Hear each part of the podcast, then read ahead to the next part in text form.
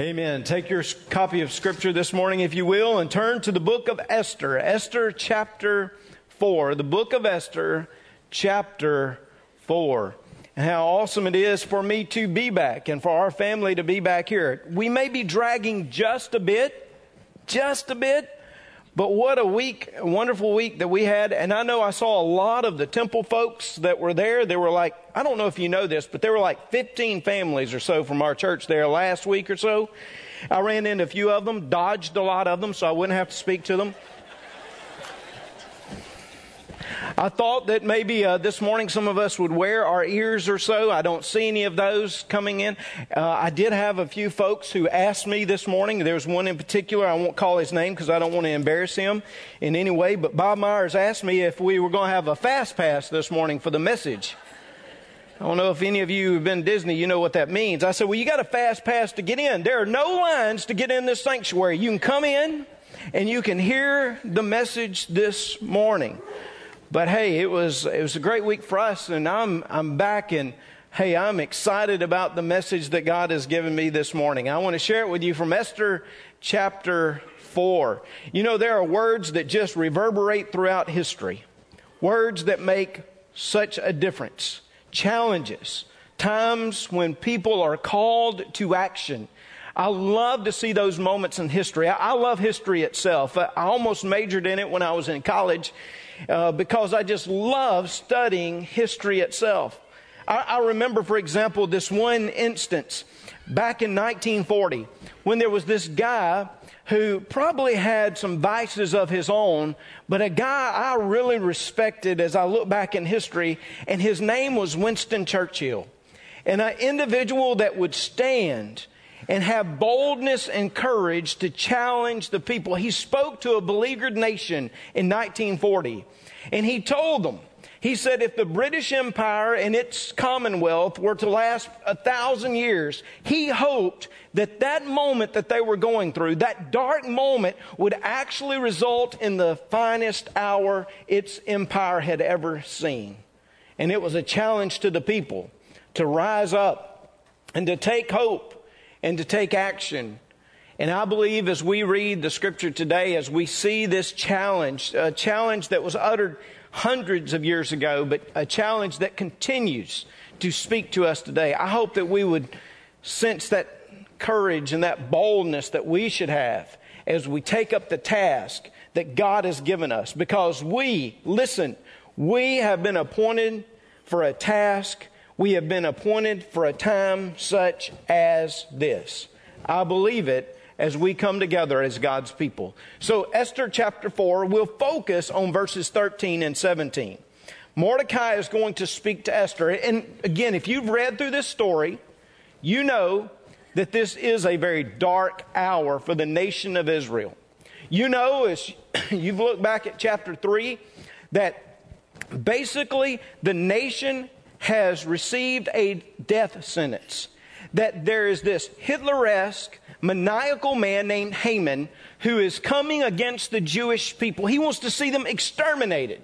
And what he's done now is he has received the authority from the Persian king to carry out his evil task.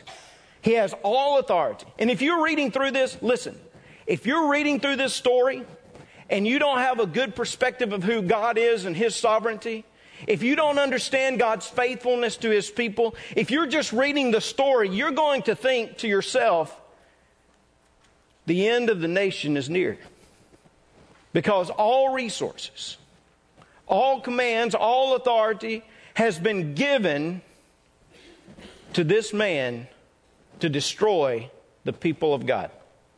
You would think this is it for the people. But listen, God is always, He is always taking notice of what is happening among His people. And God is always on His throne. And God is always sovereign. And God knows exactly what is happening. And God has positioned this one lady, this one individual named Esther, in a place to make a difference. The people in chapter 4, they cry out. They recognize the darkness. The Bible says that they weep and they wail.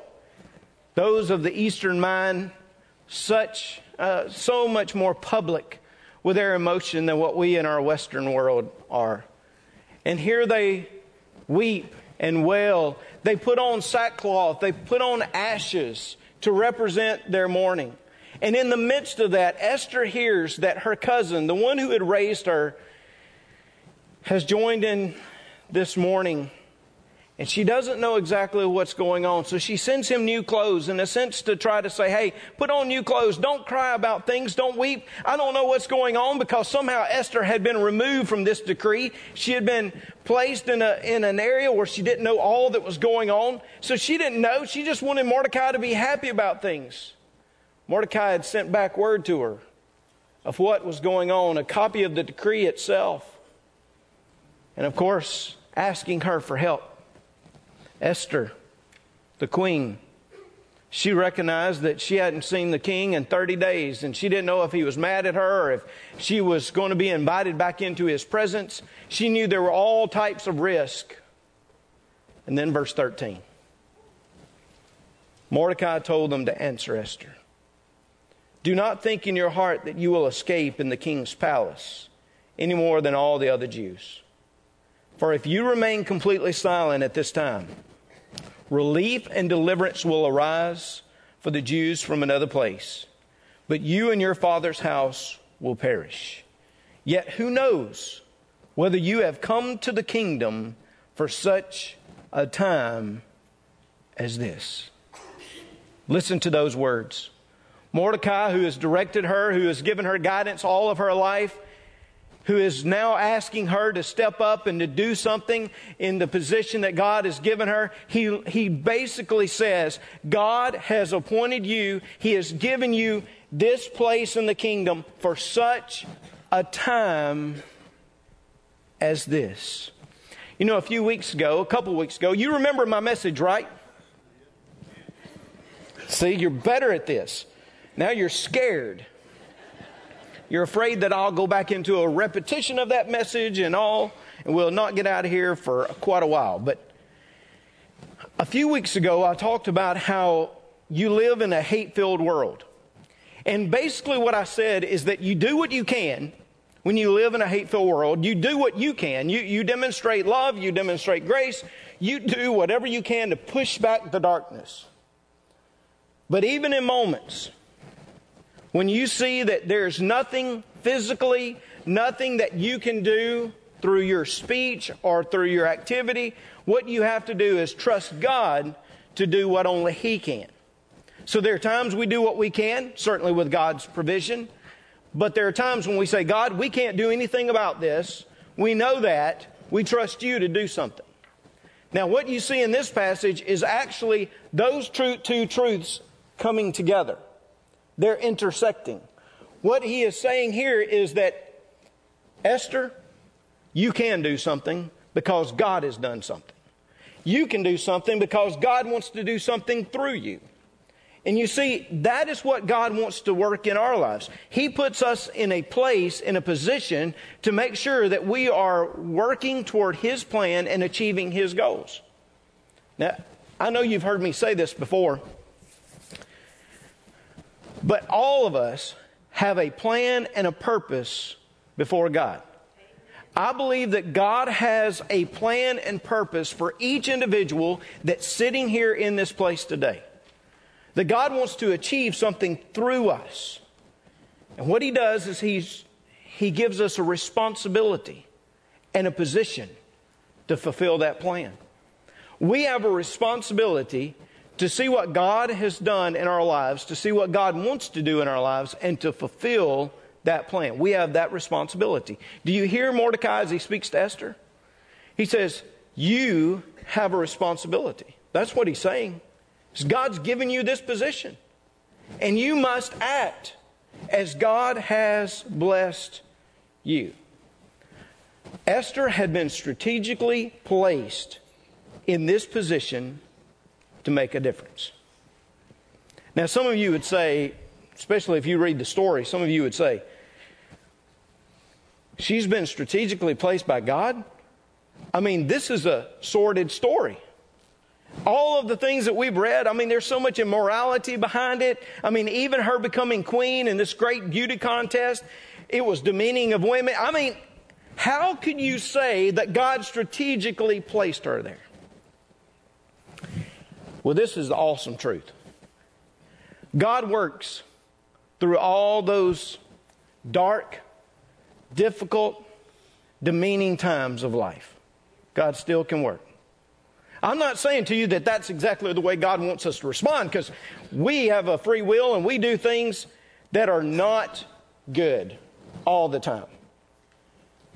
But we have a God who can take all of those mess ups and all of those difficulties and He can work through them to bring about His plan and His purpose.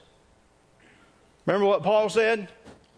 All things can work together. All things work together for the good of those who love Him, those who are called according to His purpose. All those things. So that means even the most difficult, even, even when you read the immoral, sordid story of Esther, especially in those beginning chapters, just know God used all of that to put her right in the position where she can make a difference. I just say, wow. I mean, if God can do that then, God can still do it now. And I hate to tell you, but there are things in my past that I'm not the most proud of.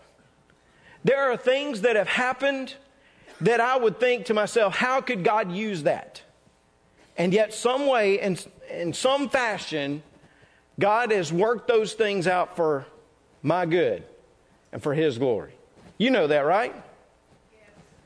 God can do that constantly in our lives. And God can use all of that baggage, because see, some of us come in here, many of us come in here with baggage. And God can take those things, and He can even use those to strategically place us in a position of ministry and work for Him. Because our God continues to work and fashion us and shape us. He can work through our past. And then He can work through us where we are now in our present. And that's what we need to hear. That God can work within us now. Listen to what Mordecai says again.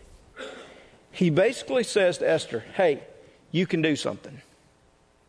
But if you don't, know that God has the power to raise up somebody who will. God wants to use you. God wants to bring relief and deliverance for his people through you. But if you don't do it, God's got the power to raise up somebody else who will. So God is sovereign. That means He's on the throne. He is the king. But He wants to use you. Now, that is incredibly encouraging in two different ways. One, it's great to know that we have a God that has power to raise up anybody to do anything to achieve His goals. Is it not? I mean, that in of itself is encouraging to me. But the second part is this God chooses us. He could choose anybody, but He has specific plans for us. God could choose anybody else, but He had a woman named Esther that He wanted to use. God could choose anybody to be the pastor at Temple Baptist Church. I believe that. And I'm so grateful. I, saw Peggy here this morning. I'm so grateful that Andrew did a great job last week. Usually, you know, I, I try to think through who I'm going to get because I don't want somebody better than I am. And I tell Leslie, I said, baby, I can't be gone two Sundays because they'll realize they can get by without me. You know what I'm saying? I got to be back. And then last week, I think I, I messed up because, to be honest with you, I got so many texts. I was like, yeah, see, Andrew is now trying to get my job. That's what he's trying to do. Just kidding. I love the boy. Love the boy. He's a great young man of God. But you know, it was God who gave me the opportunity to be here. God could choose anybody, but He chose me to be here. God could use anybody else in the position that you're in. You know that? I hate to tell you, hate to burst your bubble because some of you think, well, I couldn't get away. I mean, that job, they could not get along without me. that company, you know, God could achieve his purpose and his plan. But he chose you for such a time as this. He chose me for such a time as this. He chose Esther. God has a plan. We have a responsibility to see that plan and to know that we are living a life of destiny. That's how I, I brought the subtitle of this series in is that Esther is a life of destiny. Tony Evans, who I, I love, I love to hear him preach. Tony Evans has said that destiny is basically your customized life calling, your customized life calling that God has equipped and ordained you for in order to bring Him the greatest glory and to maximize His kingdom efforts. That's what destiny is. Your customized life calling that God has ordained and equipped you for so that He could bring Himself the greatest glory and so that He can maximize His kingdom. And what God wants to do in our lives is to fulfill that destiny for us. We have a life calling that He has personalized, that He has customized just to us. And as we fulfill that calling in life, we will see His glory, we will see it in a greater way, and we will see His kingdom expanded. And that we are called for such a time as this. Later on, Paul in the book of Acts, he'll make a similar statement about King David. I wanted to focus on this a few weeks ago when I was preaching about King David, but I knew I was going to come up and I could come back to it because I love this statement. When Paul's preaching in Acts chapter 13, he, he just makes this statement about David. He said, For David, after he had served his own generation by the will of God, fell asleep, was buried with his fathers. So listen to that again. After he had served his own generation by the will of God. In other words, David had that moment, had that time that God had appointed to make a difference. David lived in a certain season, and God had a certain purpose for him in those moments. Basically, you could say David led for such a time as this, or the time that he had seen. Now, there are days, I don't know about you, but there are days when I feel like I've been born out of place. Now, I know I was raised in North Mississippi, and every day I recognize that we were about 60 years behind everybody else. And it's still about 60 years behind everybody else, except for the baseball team. Anybody see what's going on with Ole Miss? You following that? I hope. Maybe. Maybe. Hey. Just remember, Ben, evaluations are coming up, my friend. Evaluations.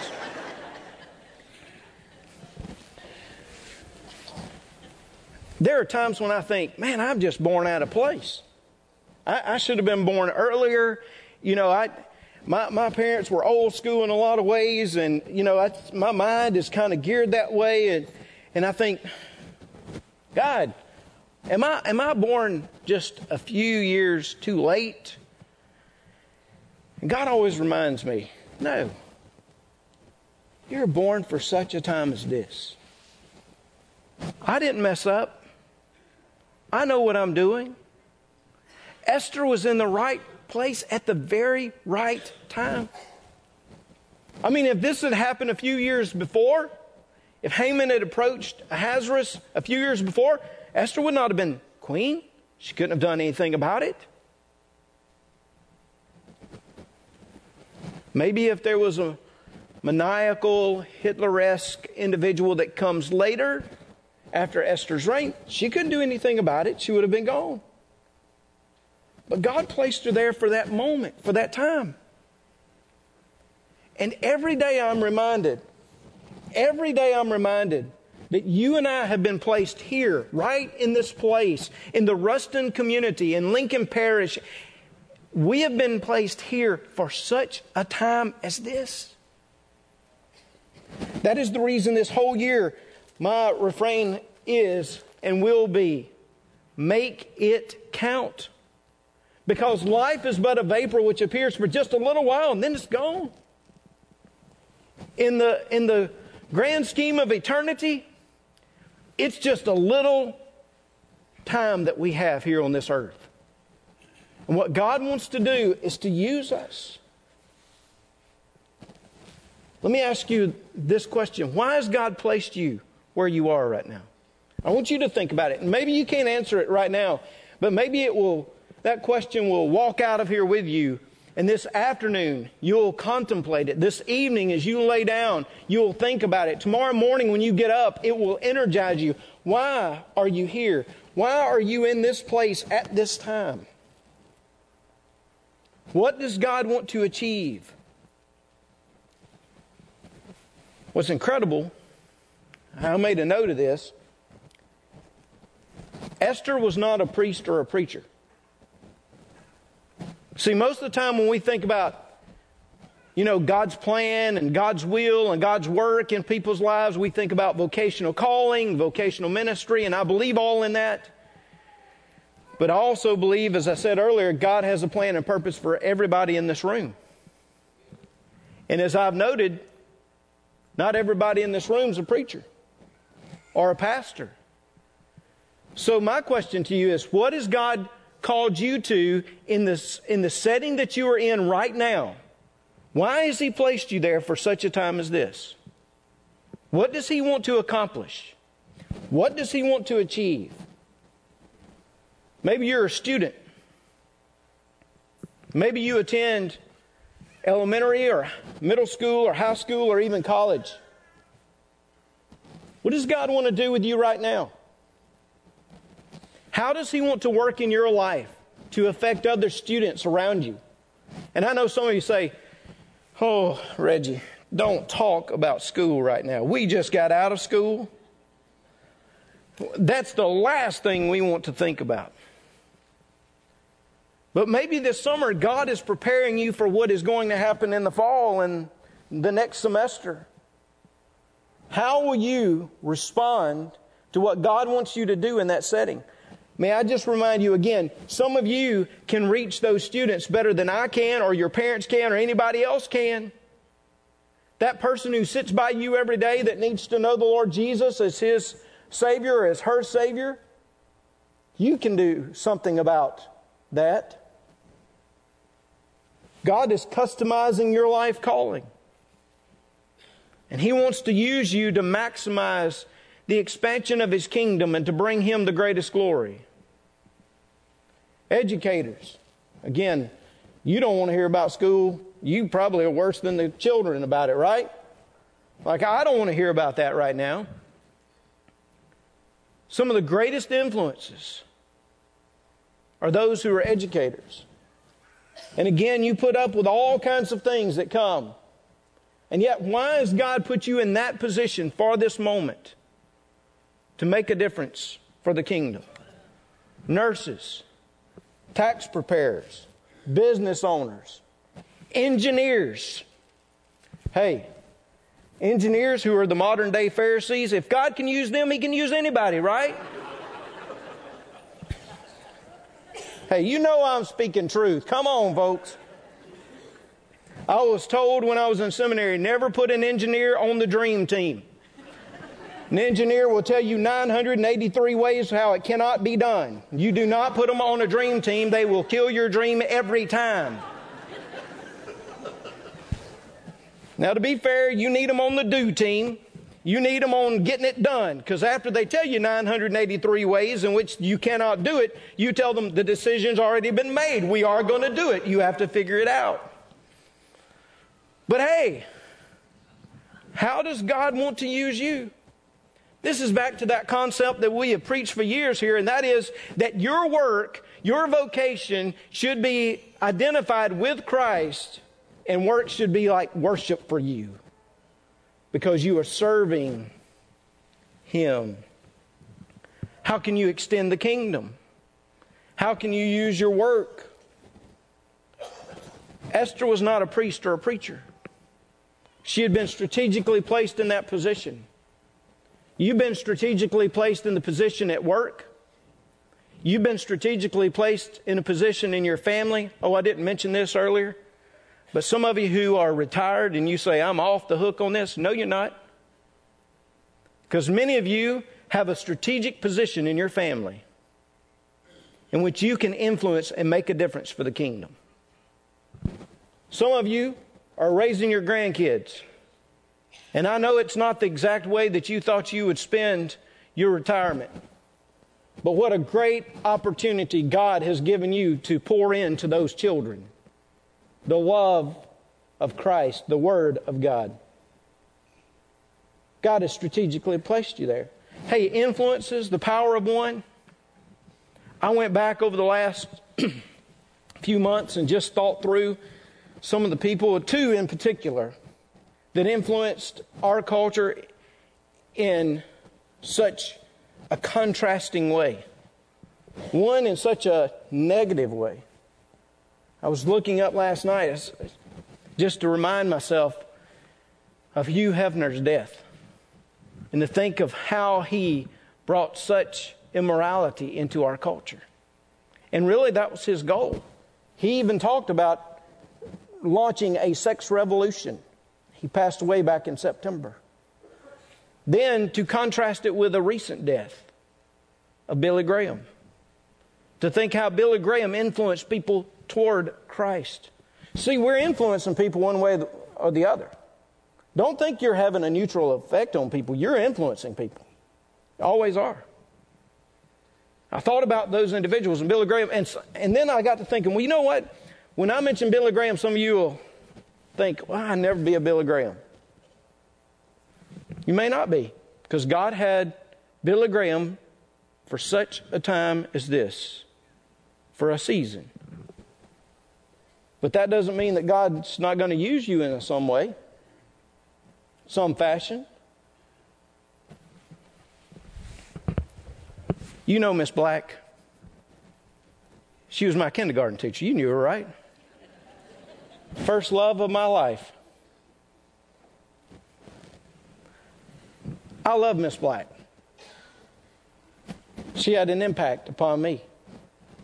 Even as a five year old boy going to morning class. Yes, we only had half day back then. Morning class. It's kind of where it is where I met Leslie, by the way. Well, maybe, if you haven't heard, you've heard of Charles Covington, right? My high school Bible teacher. You've never heard of Mr. C?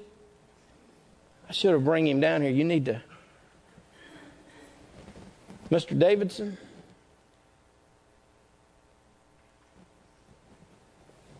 Dr. Bain. Dr. Meeks. Oh, some of you know him because he preached for me a while back. Professor at Blue Mountain. Argel Smith. Oh, some of you know him because he's been here. Dr. Barlow my grandmother, my granny. You see, they may never have attained the fame of Billy Graham, but God had them for such a time as this in my life to influence me. And you know what? Most of us in here, we could recall some of those same kind of people. And it wasn't necessarily the people we saw on television, it was the people we saw in class every day, or at home, or at other contexts, maybe the church. Why has God placed you in that specific school, in that specific company, in that specific career? Why has God placed you here in this specific church for this moment? And what's incredible is God can take people who are not preachers and not priests, and He can use them in just unfathomable ways for the kingdom. Hey, me, I, I'd be remiss if I didn't mention this. Do you understand how your career could be used to extend the kingdom, not only here, but beyond? into the nations themselves. Because while preachers may not be able to do certain things in the Middle East, engineers can go and are welcomed. And while you're there as an engineer, you can take the gospel of Christ with you. Nurses, teachers, so many different vocations that can be used around this globe to impact the kingdom of God. And we need more people who will step up and recognize the power of one and say, hey, I am willing to go and to make a difference for the kingdom. Recognize the risks that are involved. We have a responsibility. They're risk. I, I never say that they're not. I mean, look at this. She is recognized, Esther is recognized that the king, the king may destroy her and may kill her. Just like that. Remember, this is a different age, different time. If she comes in unwanted into the court, he may just decide that she deserves the death penalty. But notice what Mordecai says to her. If you remain silent, don't think you're going to escape this. Death will come to your family, will come to you. Don't think you're going to get by. There are risks. Yes, there are risk.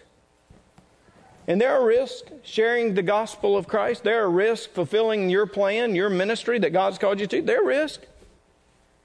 But we need more people that are not concerned about all of what others say and what others do. We need people who just are obedient to Christ and say, hey, we're going to do this. We're going to stand up. We're going to be the people we should be before Him. As I tell my kids all the time, Obedience is not based upon what other people do. Your obedience is not based upon what your brother does or your sister does. Your obedience is based upon who you are and who you should be. Whatever is come. I see a lot of folks who are in the insurance industry in here. I pray for you daily. And I know you have to think about liability and all of that, and I believe we ought to be wise in the way we go about ministry. They know that. Some of them I've talked to about this before. But we should never allow risk to stop us from ministering to people. We should never allow the risk of going overseas to stop us from taking the gospel. I say again to you, I'm pretty proud that Paul did not just write off the ministry because of the risk. I'm proud he kept going. Because of those missionaries who kept going despite the risk, you and I are here today. What is God wanting to do with you? Are you willing? I think you would be willing to accept the risk if you had a confident purpose about you. If you knew that was your plan and purpose, it gives you all the confidence and assurance to face the risk, the liabilities and to become resolved. Look at this. Esther told them to reply to Mordecai Go gather all the Jews who are present in Shushan and fast for me. Neither eat nor drink for three days, night or day. My maids and I will fast likewise, and so I will go to the king, which is against the law. And if I perish, I perish. This is not a note of fatalism. This is a note of courage and boldness and determination. I'm going because I know that's what God wants me to do. You, you've spoken to me, and you're right. God's put me here for this time. I've come to the kingdom. There's no other explanation. How would I have been chosen out of all of the women of the empire to be here? I know it's got to be me. And I'm determined and resolved to obey, whatever the consequences. You and I have to have that determination and resolve. Now, she did ask people to fast and pray.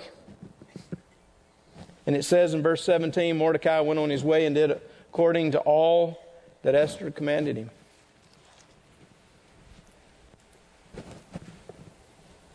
We need people to pray.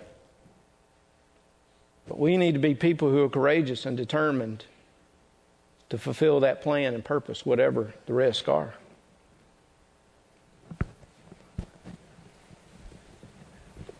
Aren't you proud that Jesus recognized the plan and the purpose for his life for such a time as this? Aren't you proud that Jesus himself showed us what salvation and life could look like? I mean, here he was. He stood up and he came on our behalf to pay the ultimate price, to die for us. His life was not taken from him, he willingly and voluntarily gave his life. At the appropriate hour, at the appropriate moment, as you read the New Testament. It was not forced, it was exactly what God intended. And Jesus had the resolve to fulfill the purpose and the plan of God. Remember the first words recorded out of Jesus' mouth? First words recorded, I know he spoke other words, but the first words recorded out of Jesus' mouth in the New Testament is, I must be about my Father's business. And that set his life. It set it on the course of being about the Father's business. Even the night before he died, he prayed, Not my will, but thy will be done. And he was resolved to face the cross and to pay the sacrifice for us today, because of the cross and the resurrection, you and I know life. If you don't know life, if you've never accepted Him as your Lord and Savior, you need to do that today. Because Jesus came for such a time as this. You need to give your life to Him. For those of us who do know Him, we have the plan, the purpose of God.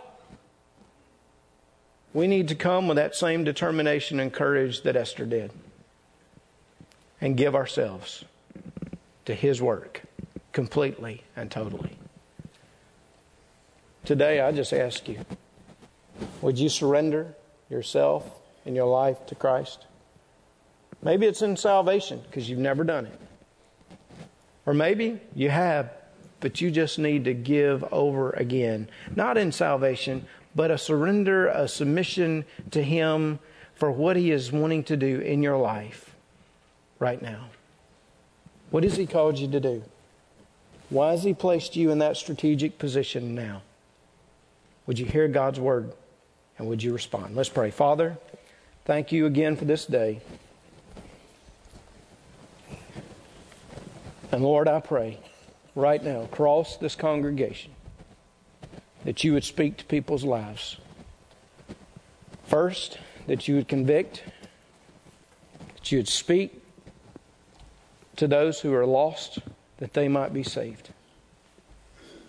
Help them come and make a public confession of you before this congregation. Second, for those of us who are saved, and we know you have a plan, we know you have a purpose, but God, we forget that you placed us in a strategic position. God, help us to deal with that once again. Help us to evaluate it. Help us to be committed. Help us to do, to do what is necessary to bring you glory and to maximize your kingdom. God, we love you. We praise you. In Jesus' name, amen. Would you stand?